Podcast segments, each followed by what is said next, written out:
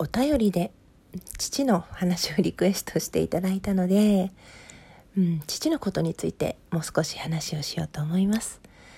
うん、私の父は北海道の非常に田舎で生まれました。兄弟もね、非常に多くて、9人兄弟の8番目だったかな。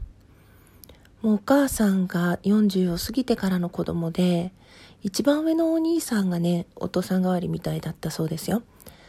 お父さん自身はね、その父の父だからおじいちゃんですね。会ったことはないんですけど、何かこう肺の病気を患っていたそうで、なんかサナトリウムかどっかに入ってたのかななんか看護婦さんと手繋いで歩いてたとかって おばあちゃんが文句言ってたのを思い出しますけど。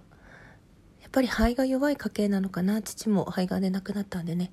まあとにかく田舎で生まれ育って一度ね、生まれた家を見に行ったんですけど、えー、こんなところに兄弟そんな揃って生活してたんだっていうぐらいの、もうすぐ外というかね、雪いっぱい積もる。そんなところでね、生まれ育ったんですけど、お金もないから兄弟もね一番下だから食べ物も全然回ってこなくって自分なりに工夫をしてこう鳥がね卵産んでたらそれを集めて売りに行くとか自分なりにこう稼ぎを得る手段こう罠をかけるとかそうやってねお金を貯めていたそうです。そういうねすごく極貧生活の中で培った商売の勘というかそういう貧乏から抜け出したいみたいな夢がずっとあったのかな。だからたくさんたくさん仕事も変わっていいところまで行くんですよどの会社でも。でもねそれじゃ満足できなくて結局自分で最後会社を起こしてっていう感じだったかな。うん。すごくねいつもキラキラ輝いているというか何かを見つけてはこれ知ってるかあれ知ってるかって教えてくれるそんな父でした。まあね世界を救うとかなんか息巻いていたけど結局私の私自身のね家庭は壊れちゃってるわけなんでまあ母はその辺りの不満もあったのかなと思いますけどある程度大きくなるまで本当にね内緒にしてくれて月に1回みんなでご飯食べてっていうのはずっと続けてたんで、まあ、多少普通の家とは違うと思ってたんですけど、まあそういうもんなのかな、お父さん面白いし、みたいにね、受け入れちゃってたんですけど、まあ何度も言うけど、ね、自分の名前を呼び間違えるし、宛名、何か荷物送ってくれる時も名字違うしね。私はね、すぐ、結構すぐ気がついて、もうなんて思ってたんですけど、弟は全然気づいてなかったですね。うんそんな感じでねずっと何か新しいことを見つけたりやったり研究したり没頭したりっていう父だったんでやっぱり家庭を守るっていうその母のところにお婿さんに来てもらってたんで実の両親を母はずっと料理も作ったり面倒見たりしていたからまあ一緒にね仕事をついて回るってこともできなかったんでまあしょうがなかったかなとは思ってます。その相性というかね一緒に戦って走ってくれる人の方が合ってたんだろうなっていうふうに、うん、だからねそのついていけなかったっていうことが一つのきっかけだったと思うから離婚したことはまあ両親のね2人の問題なので離婚しようがしまいが血をつ血がねつながってるのは間違いない。親子なんでね。顔もそっくりだし。そんな感じでねうん思春期の時はやっぱりちょっとうん？うん。寂しいなとかね。強く当たっちゃったりしたこともありましたけどまあ大体のね犯行はおじいちゃんに言ったかな。何？何？はい。うん ごめんなさいそうですねそんな父でしたねだからパン屋さんやってたことん？ガソリンスタンドもやってたことあるしパン屋さんもやってたしで、パン屋さんで大きい仕事を取ってきたんだけど、OK もらえなくって、それでやさぐれて辞めて、で、なんかほんとね、いろんなことやってました。全部把握しきれないぐらい。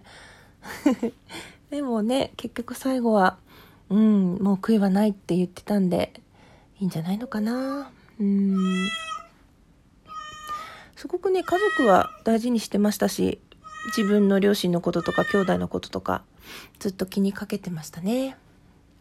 もちろん母のことも元気かとかね私を通して聞いたりはしてくれたし私のおばあちゃんその母の父母のこともずっと気にして父さん元気か母さん元気かなんてねあのママ母がいない時2人になった時にちょっと聞いてくれたりたまに電話かけてきてくれてそんな感じでしたねだからねもう私も結構大人になって年も取って子供も生まれてこの年齢でねもうなんか自分の持ってる問題を親がこうだったからとかそういうふうには言いたくないなって思っていて本当今このタイミングでこの世に連れてきてくれたことを感謝しようかなっていうふうに思ってます。もちろんねあのそんな綺麗なことばっかりじゃないのよ。いろいろ複雑な気持ちも抱いたしなんかね上京してきて妻に合わせるとか言われた時はどうしようって思ったけどなんかすごく奥さんもいい人でねうん父が死んだ今では本当父の話ができるのはその人ぐらいなのでたまに会社に遊びに行って父の話をしたりしてますね。うん。いろんな話があってもちろん私がね知らない話もあってあこうだったんだあだったんだとかなんかね父のことをちょっと本にまとめたいみたいな個人的にねその自費出版っていうのかな。なんかやりたくってって言って私も寄稿したんですけどなかなかねそれをまとめられないって言ってましたね。うん。なんか認めちゃうみたいで寂しいんでしょうね。なんか帰ってくる気がするんですって。うん。一緒に住んでる人がね亡くなるってどれだけ辛いだろうって。やっね。えはい今日はよく泣くね。うん。ここにいるよ。おいで。おいで。おいで。何？どうしたの？今日よくお話するね。うん。うん。そうなの？うん。うん。うん。そっか。うん。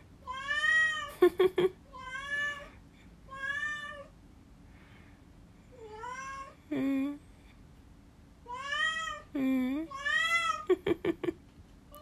うん。な何うん。彼女もなん。か両親のこと思い出したん。ですかねうちの猫はね保護猫なん。ですけど一匹で歩いてたところを引かれそうになって引きそうになった人がね保護してたのをもらってきたんですけど。なんかいろいろ怖い思いしたのかな。うん、やっぱその幼少期に刻まれたことって一生残ると思うんですよね。うちの父はそれが貧乏から脱出したいみたいなことだったしね。うちの猫の場合は怖い。何かを新しいものとか新しい場所とかね。それが怖いっていう風になってるんじゃないかな。うん。でも本当忙しくてあちこち飛び回ってた父でしたけど家族の時間を取るときは本当にねいろんな話題を用意してくれてあれやこれやと楽しませてくれました。本当にね本もたくさん買ってくれて本屋に連れて行ってくれて好きな本持ってこいってどれだけでもいい何冊でもいいっつってね数ヶ月に1回だったからもう大はしゃぎでねカゴいっぱいに両手いっぱいに抱えて買ってもらったの覚えてますね。うん。たまにチェックされてこれは何だと。ちょっとね。あそれはみたいな本も入れたりしたんだけど。懐かしいな。こうやって話してるといろいろ思い出しますね。一回ね自分が幼稚園ぐらいかな具合悪くなって父の背にこう背負われてる記憶があるんですけど。乗るの？いでなんかね私気持ち悪くて父の肩からギーって入っちゃって今朝がけに。わーなんてなった記憶がうっすら残ってます。すごくね車に酔いやすい子供で免許取るまではすごい酔ってましたね。うん。また父との思い出何か思い出したら聞いてください本当に本当にね破天荒っていうのかな。何なんでしょうね。みんなに愛された父でしたよ。うん。本当ね私と父の関係なので何て言うのかな。こうじゃなきゃいけないっていうのはなくてそれぞれがそれぞれの両親との関係をね適切な距離感で、うん、持っていけたらいいんじゃないかなって思ってますよ。うん。聞いてくださってありがとうございました。きかこでした。